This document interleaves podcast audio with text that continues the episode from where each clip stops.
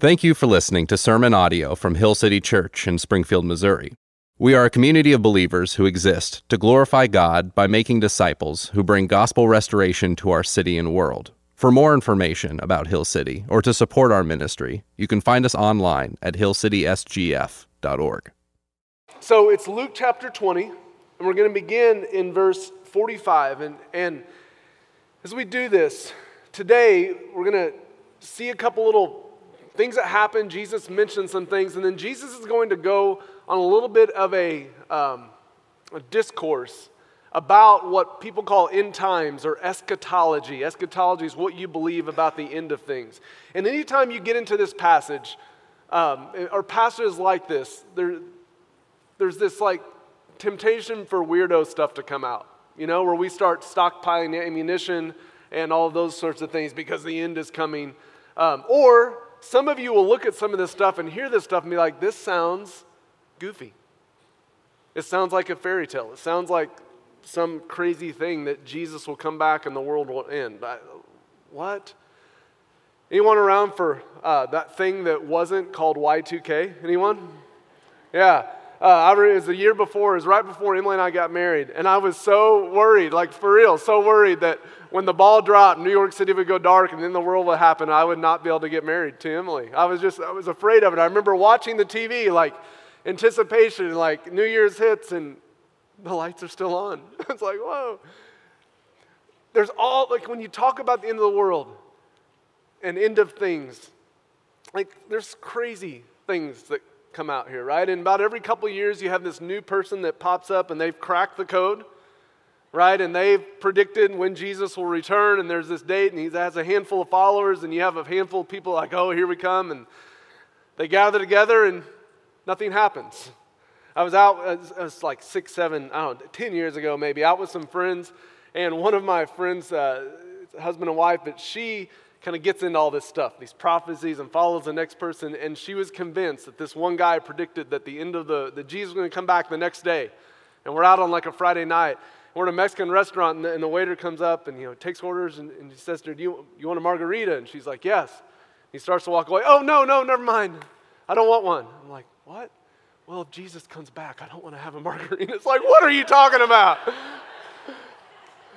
like, we get crazy with things sometimes.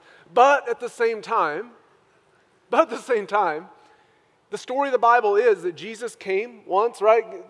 God created the, the, world, humans rebel, God sends Jesus to come and rescue. Jesus leaves, but says, I'll come back. And the end of the story is that Jesus will come back, will kick out sin and death and evil forever, will unite heaven and earth once again. Remember, we've talked about this. Heaven of the future is not you floating in the clouds with angel wings.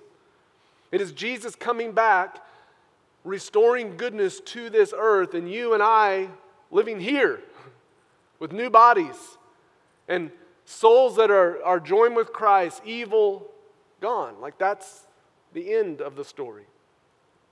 Which, again, even saying that, some of you are like, that sounds crazy. Yeah, it does. It does. And there's an element of faith that comes with this. Um, but we're going to jump into Luke chapter 20. I'm going to hit some high level things and then we'll get to some of the words that Jesus said. So, if you remember last week, well, two weeks ago, Jesus enters Jerusalem, final, final days of his life. We're a couple days away from the cross now. Enters Jerusalem to bring the kingdom. Jews are excited. They think he's going to overthrow Rome. Where does he go? Last week, where does he, he first go when he enters Jerusalem? Talk to me. To the temple. He goes to the temple.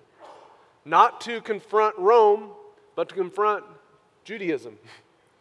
Right? And when he gets to the temple last week, he sees these money changers there who are taking advantage of people who are poor in the name of Yahweh, in the name of God. And he runs them out. And his problem with them is they were using their power to gain money and exploiting poor people. So he kicks them out. He throws a fit. Well, Luke chapter 20, verse 45, here's what he says in the hearing of all the people, he said to his disciples, Beware of the scribes. Now, scribes are the Old Testament scholars. Their job was to uh, look at the Old Testament and teach Israel how to live based on that.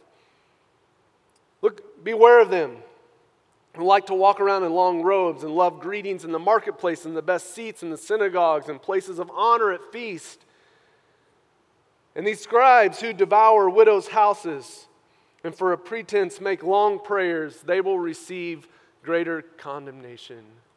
So Jesus enters the temple, overthrows money changers, and then he's there teaching. He says, and he probably sees some scribes standing there, and he says, Okay, beware of them. They are sent by God to lead you to God, but they are not doing that. As a matter of fact, they like to walk around in white robes saying, Here am I. At feasts, they love to be in the center. They are exploiting widows, poor people, for their own gain. He says, Beware of them. What's Jesus' problem with the scribes? They're after power and money. That immediately takes him now into chapter 21, verse 1. One of the things you have to remember when the Bible's written, it doesn't have chapter markers. That's for us to kind of orient ourselves. And so you can't see this as, oh, this is a new chapter, Jesus teaching. Okay, now chapter 21. That's not how it worked. And so Luke writes this and he wants it to flow. And I want you to see what happens, okay? Jesus enters Jerusalem. He goes to the temple, a place that had become a place of power and money. He kicks out the money changers. He announces that the scribes are after their power, after power and money. And now at the temple, look what immediately happens. Verse 1, chapter 21. Jesus looked and saw the rich putting their gifts in the offering box. Now, when you went to the temple as a Jew, you would bring your offerings to God, and they had offering boxes there, and, and they don't have paper currency, they have coins. And so as you are dropping in your offering boxes, I have, I have in my head, like, a, if you ever been to a hotel, go to the soda machine, and you like, you know, put the quarter in, it's quiet in the hotel, uh, in, in, the, in the hallway, so you see her, ching, ching, ching, ching, ching, ching, ching, ching, ching. Like that's what's happening. So if you would have gone to the temple, you would have heard this just cascade of noise of coins, ching, ching, ching, ching, ching. And so Jesus see, the, see these rich, and, and you can see them, they're like, ching, ching, ching, ching. Like, took them a couple minutes to put all their coins in, and everyone's seeing this. Wow, now that person. He saw a poor widow put in two small copper coins. Copper coins, they were like the, the lowest currency of the day. It's, it's equivalent to a couple pennies.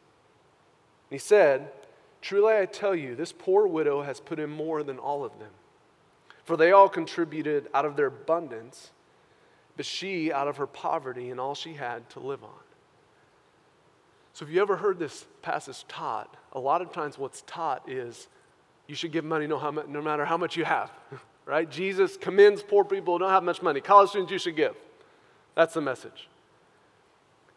As you look big picture at Luke and see the flow of what's happening, I'm going to challenge that interpretation of that passage.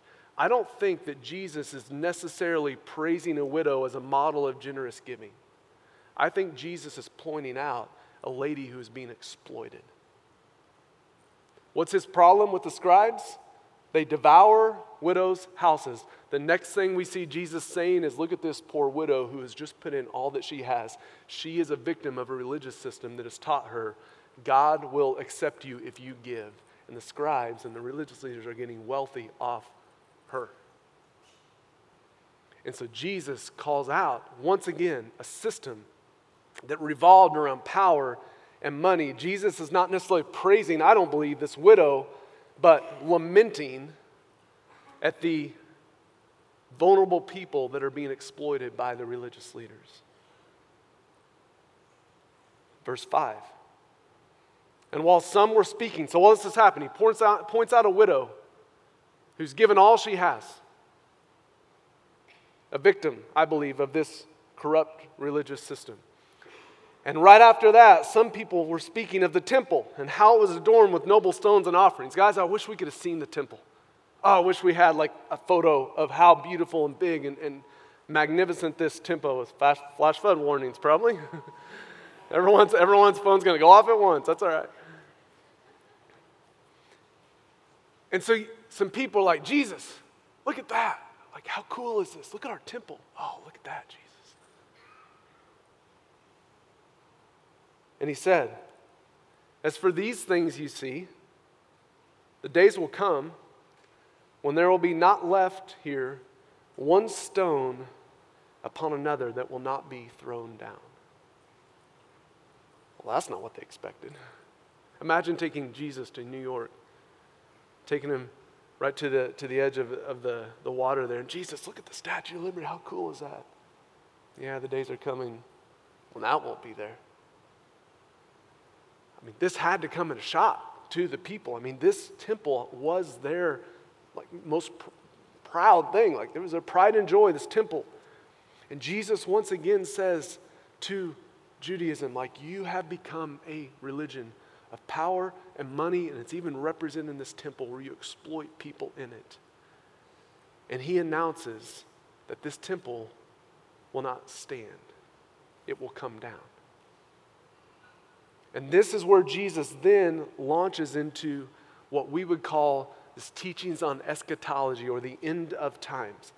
Now, there's a big debate, and as you look at this, because Jesus is going to teach these people who are going to experience a lot of things in their lifetime. And Jesus is going to die and be raised and come back to them physically. And then after a few days, he's going to go off in the clouds and, and, and go to, to heaven, and now we're waiting on him to come back. And so, as you look at a passage like this, it can be confusing. Here's the question Is Jesus talking to these disciples and what they will face? Or is Jesus talking to all of the Christians to come and what they will face? Does that make sense? How do you read this? Do you look at this as like the end of times when Jesus will come back once again? It hasn't happened yet? Or do you read this as what's happening to these people? Here's my answer yes, it's both. Let me give, let me give you an illustration. The guy named Tim Mackie, I heard him teach this and I thought this is brilliant. If you get in your car and you drive west and you make it through Kansas, which is a long drive, and you're heading to Colorado, and you get into Colorado, which may be western or eastern Colorado, may be worse than Kansas, right? And you start getting close to Denver, and as you get close to Denver, you start coming over the hills, you can begin to see the mountains in the background. You guys been with me on this drive? Anyone? Yeah. Begin to see the mountains. As you get closer, you see that the mountains you first saw were not the mountains, that there's actually these bigger mountains on past. And so, thinking about Jesus teaching about the end times, it's kind of like these mountains. When you look and you start coming to Denver, you say, Oh, there are the mountains. Is that true? Yes. But what you're seeing are the foothills that look like mountains, with the mountains in the distance. So, thinking it like this, what Jesus is going to teach, he's looking at the mountains and he's saying, This is what's going to happen. Now, some of them are the foothills. What's going to happen in the days of these disciples? And we're going to look at that. But I think some of what he is teaching are the bigger mountains in the background. What's going to happen at the end of time? So, as you look at this, trying to make sense, I think it's both. Let's jump down to 21, verse 7. So Jesus just announced that their temple that they love will be destroyed. And they asked, Teacher, when will these things be? And what will be the sign when these things are about to take place? So Jesus says, Your temple will be destroyed. And they say, Okay, when? And how will we know? That's a question. Verse 8. And he said, See that you are not led astray. So, just like normal, Jesus doesn't answer their questions. For many will come in my name, saying, I am he. He says there will be many false messiahs. And the time is at hand. Don't go after them. And when you hear of wars and tumults, do not be terrified, for these things must take place. But the end will not be at once. So he's giving us these hints of what's to come. Again, is he talking about the end of Jerusalem? He's talking about, we don't know. But he says, You'll hear of wars and things will take place, but the end isn't here yet. Verse 10 He said to them, Nation will rise against nation, kingdom against kingdom.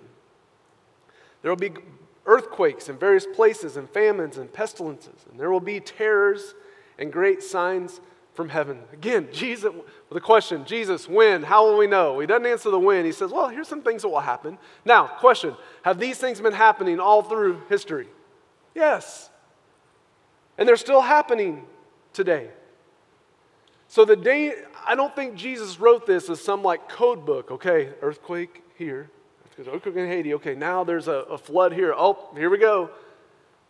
I think he's saying the result of living in a fallen world is this creation keeps going and going, is the earth, it's like feels it. Paul writes about this, said the earth is groaning like in pains of childbirth, waiting for its redemption. So when humans brought evil and wickedness and suffering to the, to the earth, it brought destruction to the planet, to our earth. And the Bible says even our earth, in some mysterious way, is waiting for this like evil to be taken care of, where it can be restored to Eden. Verse 12. But before all this, so now it seems like we jump back to Jesus' time. They will lay their hands on you and persecute you, delivering you up to synagogues and prisons, and you will be brought before kings and governors for my name's sake. And this will be your opportunity to bear witness. Settle it, therefore, in your minds, not to meditate beforehand how to, how to answer. For I will give you a mouth and wisdom which none of your adversaries will be able to withstand or contradict. You will be delivered up, even by parents and brothers and relatives and friends. And some of you they will put to death. You will be hated by all for my name's sake, but not a hair on your head will perish. But your endurance, by your endurance, you will gain your lives. So, temple, Jesus, look how beautiful it is. Yeah, that temple's going down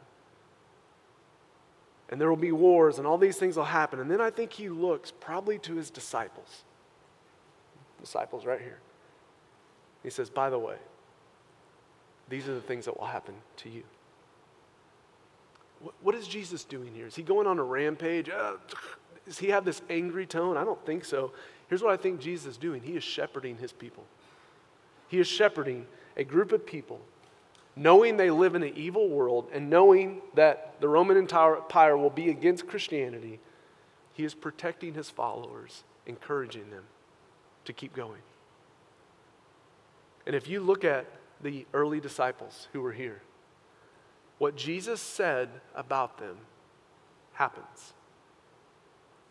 Quick rundown Peter is taken to Rome. Nero's in charge. If you want to research Nero, he's a pretty evil guy, especially when it came to Christians, told Peter he's going to be crucified. Peter said, Don't crucify me like Jesus. I don't want to be like that. Put me upside down. Upon his request, Peter was crucified upside down. Paul, who's not here at this point, but becomes one of the apostles, is beheaded by Nero in Rome. Andrew, one of the disciples, is crucified in Greece as he took the gospel to Greece. Thomas, one of the disciples, doubting Thomas, goes to India. He's impaled by spears. Philip, one of the disciples, takes the gospel to Africa and Asia Minor, and he's tortured to death. We don't know how, but we know he was tortured to the point of death. Matthew, who was previously a tax collector, wrote a gospel, wrote one of the gospels. He was martyred, but no one really knows. There's all kinds of accounts of how he was killed. We don't know. Bartholomew went to Africa to take the gospel there killed for his faith. James goes to Syria, he was stoned to death.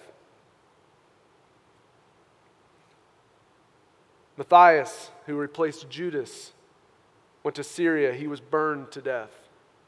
John is the only one of the disciples who it's thought died of like a natural death. He was exiled to an island of Patmos where he wrote his gospel and wrote the book of Revelation, the last book of your Bible.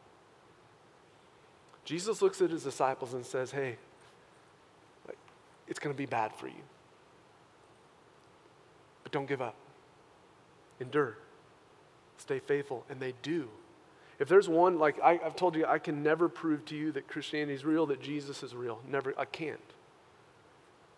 But if there's one thing that gives me confidence, is you got a bunch of fishermen and tax collectors and all these hooligans. Jesus comes together, lives them for three years, they believe enough that they go to their death.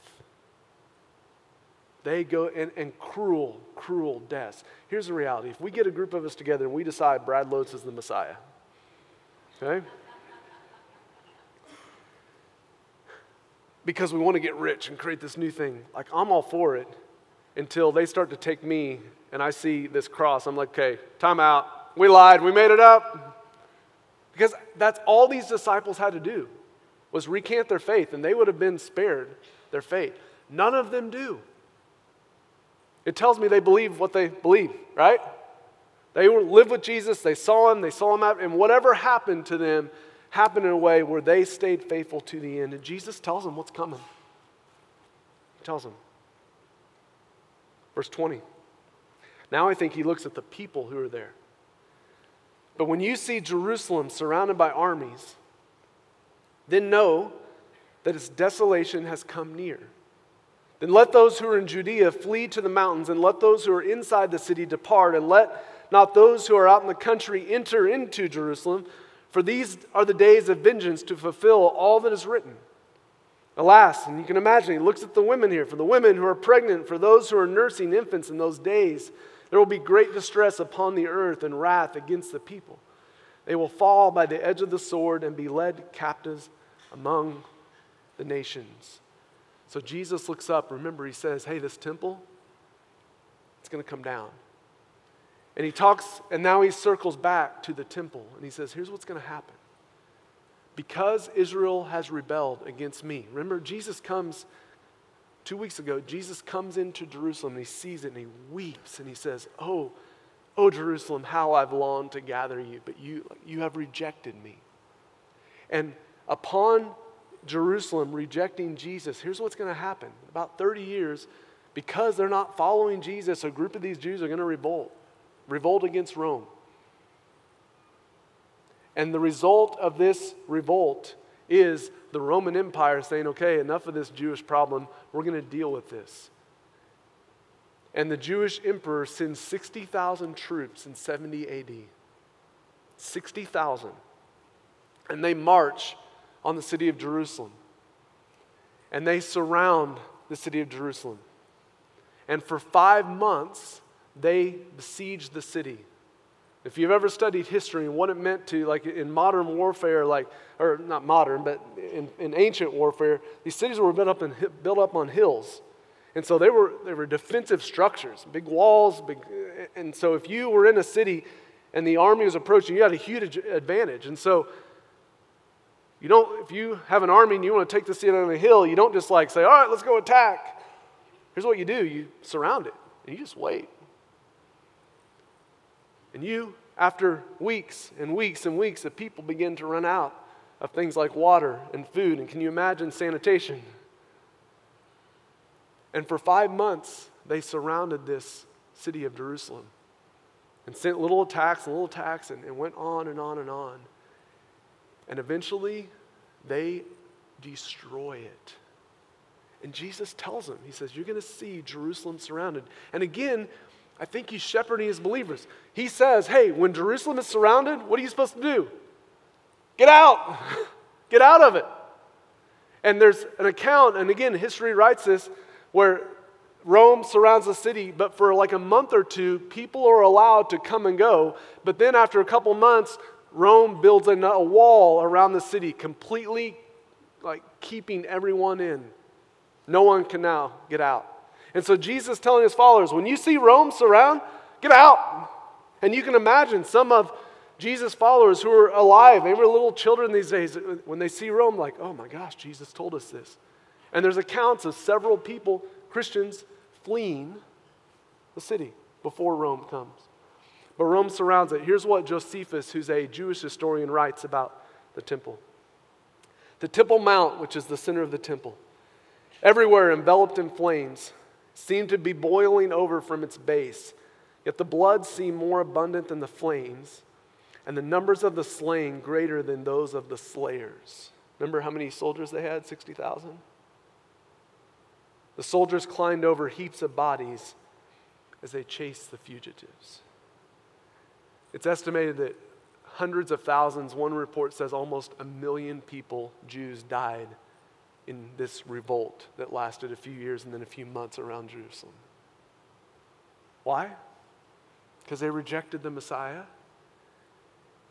and they sought power and money, rebelled against Rome. Rome crushed them. And Jesus tells him it's going to happen. And he says, and Jerusalem will be trampled underfoot by the Gentiles until the times of the Gentiles are fulfilled. So this is very interesting. Jesus tells them, Your temple will be destroyed, and now Jerusalem will be owned, led by Gentiles, non Jews, until the time the Gentiles are fulfilled. Now, if you like world history, here's what happens after Jerusalem's destroyed. Rome owns it for a while. Eventually, the Roman Empire is destroyed. The Byzantine Empire kind of conquers Jerusalem, owns that for a while. After a while, the Crusaders come in and they do some awful things in the name of Jesus. And they take over the city for a while. And after that, the Ottomans or the Turk, Turkish Empire takes over the city. After World War I, Britain is in control of Jerusalem. And until 1967 was the first time that Israel became a state back in Jerusalem. Very interesting. Jesus says Gentiles will rule this city until the time the Gentiles were fulfilled. Just in our, some of your generation, is the first time Jews are back in Jerusalem, owning the city. Very interesting and makes you wonder, like, what's Jesus doing? What's up with our world? Now, I'm not going to give you some prophecy. All right, next week. I'm not going there.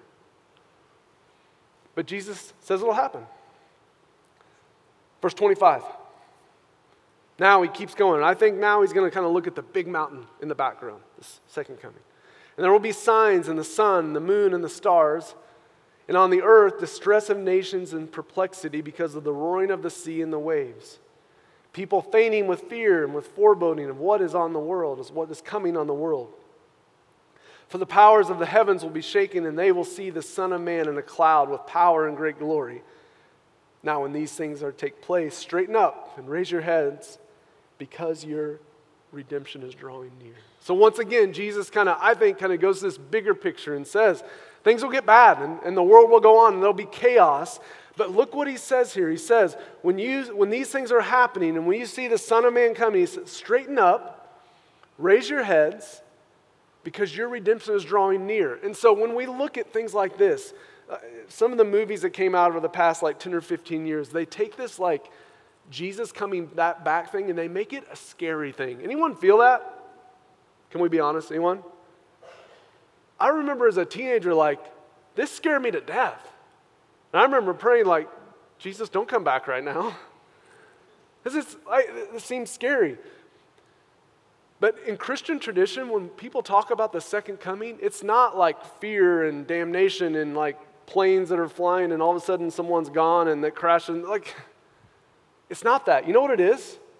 Anticipation.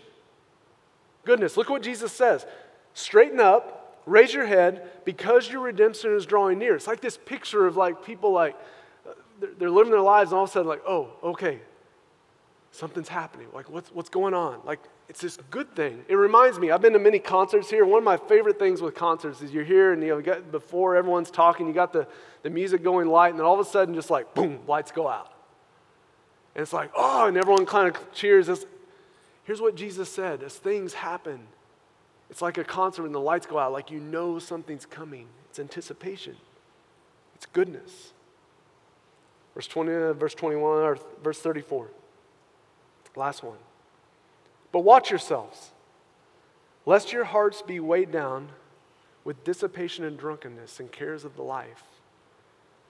And on that day come upon you suddenly like a trap for it will come upon all who dwell on the face of the earth. But stay awake at all times, praying that you may have strength to escape all these things that are going to take place and to stand before the Son of Man. So, what happens here in this passage? Jesus addresses power and money in Judaism. He points out a widow who's being exploited people point out how beautiful this temple is. Jesus says, Yeah, that's going down. And then he goes on this discourse about the end of times. And then he comes back at the very end and says, So to us, to people, watch yourselves. In light of what will happen, we don't know when, in light of what will happen, stay awake, stay sober minded. Don't be caught off by drunkenness and cares of the world. Dissipation. You know what dissipation is? I, I had to Google it. Uh, it's wasting of resources. So he's teaching all these people, he's like, don't just live lives thinking, ah, this whole end of the time, that's just some fairy tale, and just get caught up on like the next sports event that's happening, the next concert. And then He says, stay awake, live differently in light of this. I don't think Jesus tells us this because he wants us to be afraid we're going to miss some rapture thing. Right? That all of a sudden we're going to walk in to a room and there's going to be a bunch of people who used to be there. It's just their clothes line. They're like, oh, we missed it. I don't. I've always wanted to do a rapture joke on someone, by the way. You know what that is? You get a lot of Christians in a room and one of them leaves, and then everyone else, like, you, you leave, you probably have clothes underneath, but you leave your clothes there and they come back in and everyone's gone. Like, that'd be so much fun. So much fun, man. I just can't do it to any of you now because now you're like, ah, it's getting us. I don't think Jesus wants to live in this fear of like what's going to happen. And every time there's a new war or trying to crack some code to figure out when Jesus comes, I don't think that's the point. The point is there's going to be crazy things in this world. The disciples like you're going to be killed, you're going to be persecuted, there's going to be all these wars, there's going to be all these things happen. There's uncertainty. What can the disciples, what can these people control? Absolutely nothing but themselves. So he says, don't get caught off guard, just eating, drinking, and being merry. Don't be caught off guard, wasting resources. Don't be bothered by the cares of the world. Are the Chiefs going to make it this year? I think it's his invitation of Jesus to his followers, to believers to use our lives, our money, our resources, our influence for good. And to not get bogged down with the cares of this world that can quickly get us way off track. Way off track.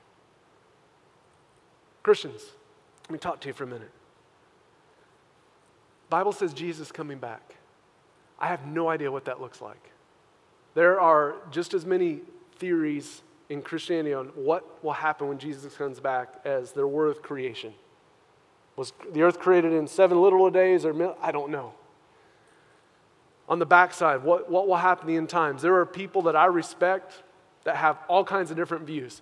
I have no idea what it's going to look like. But here's what I know everything Jesus said has happened.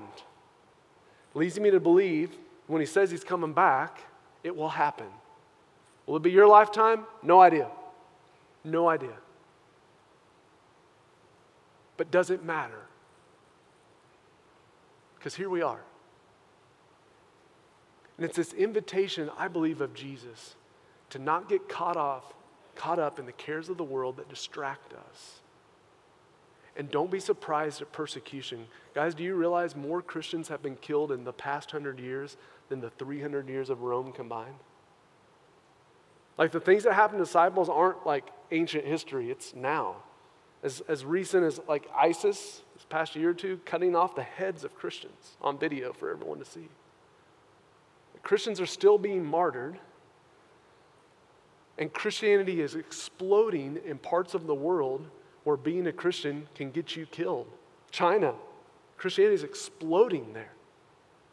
Of people who outside of Jesus have no hope and then, if I'm going to be honest, here we are in America, and being a Christian is like, it's respectable, isn't it?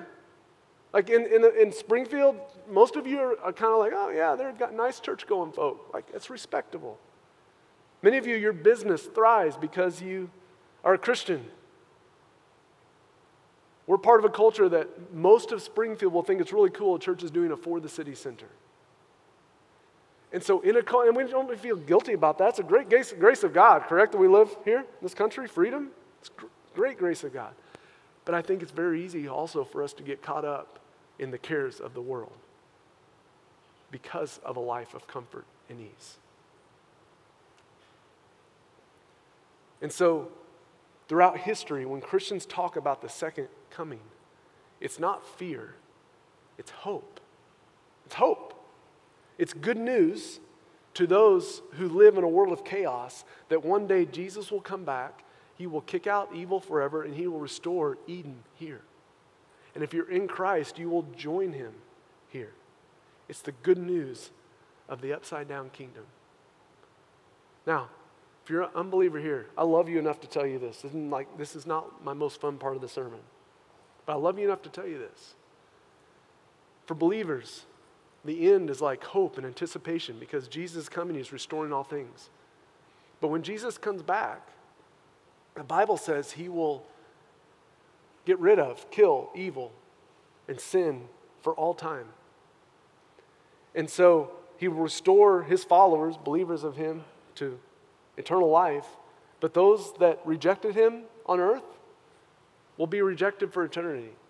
And so if you're an unbeliever here today, I don't do this to scare you, to get you to say some prayer, but I want you to see Jesus promises to come back. He promises eternal life and goodness for those who trust in him. But for those that don't want him on this earth, he says, okay, you won't have me on this earth, but you're not going to have me in eternity. And you need to take that serious. You need to wrestle with your faith. Believers, this passage is not about fear. I think here's where we need to go with this. How do we live in light of his return? Jesus seemed less focused on what will happen in some code and when it will happen than teaching the people there how to live as they await those things. Christians, are you waiting well? Are, we, are you waiting well? And I think all of us on one hand can say, yeah, on the other hand, no. Where do you get distracted? Where do I get distracted with cares of the world? Just little things in life that get all of my attention where I miss the kingdom of goodness. We live in a great country with all kinds of freedom, and we don't deal with persecution, right? I mean, you may get made fun of one day, but we don't deal with this. And so there's a great temptation for us as Christian American believers that we can get caught up in our middle class, pleasure, leisure filled lives and be no danger to the kingdom of darkness. You are here to push back evil, to bring the kingdom of goodness and love and light to this earth. And Jesus saying, don't get distracted. The Chiefs will win or they won't. Who cares? Stay focused. Keep your head up. Let your anticipation continue. The very end of your Bible, very last words of your Bible, Revelation 20, is John writing. He who testifies to these things, that's Jesus, says, quote, Surely I am coming soon. I want you to hear John's response. Amen. Which means let it be. Come, Lord Jesus. The grace of the Lord Jesus be with you all. Amen. That's how your Bible ends. Believers saying, Please come. Because I don't want to hear another news report of another school shooting. Jesus, please come. When you're struggling with infertility, Jesus, please come. When you hear another story of a woman being abused and exploited, Jesus, please come. When you lose your house to a tornado or a fire, Jesus, please come. When you're made fun of by your professor, your science professor, Jesus, please come. When you don't know how to parent well, last night, Jesus, please come. When you're struggling, men, to keep your eyes where they need to be as it relates to the opposite sex, Lord Jesus, please come. Women, when you feel that pull to measure your identity based on all the other women and what they have. Jesus, please. Like that's the heart that Jesus is inviting us to, this anticipation. Jesus, come and make all things new. Let's pray.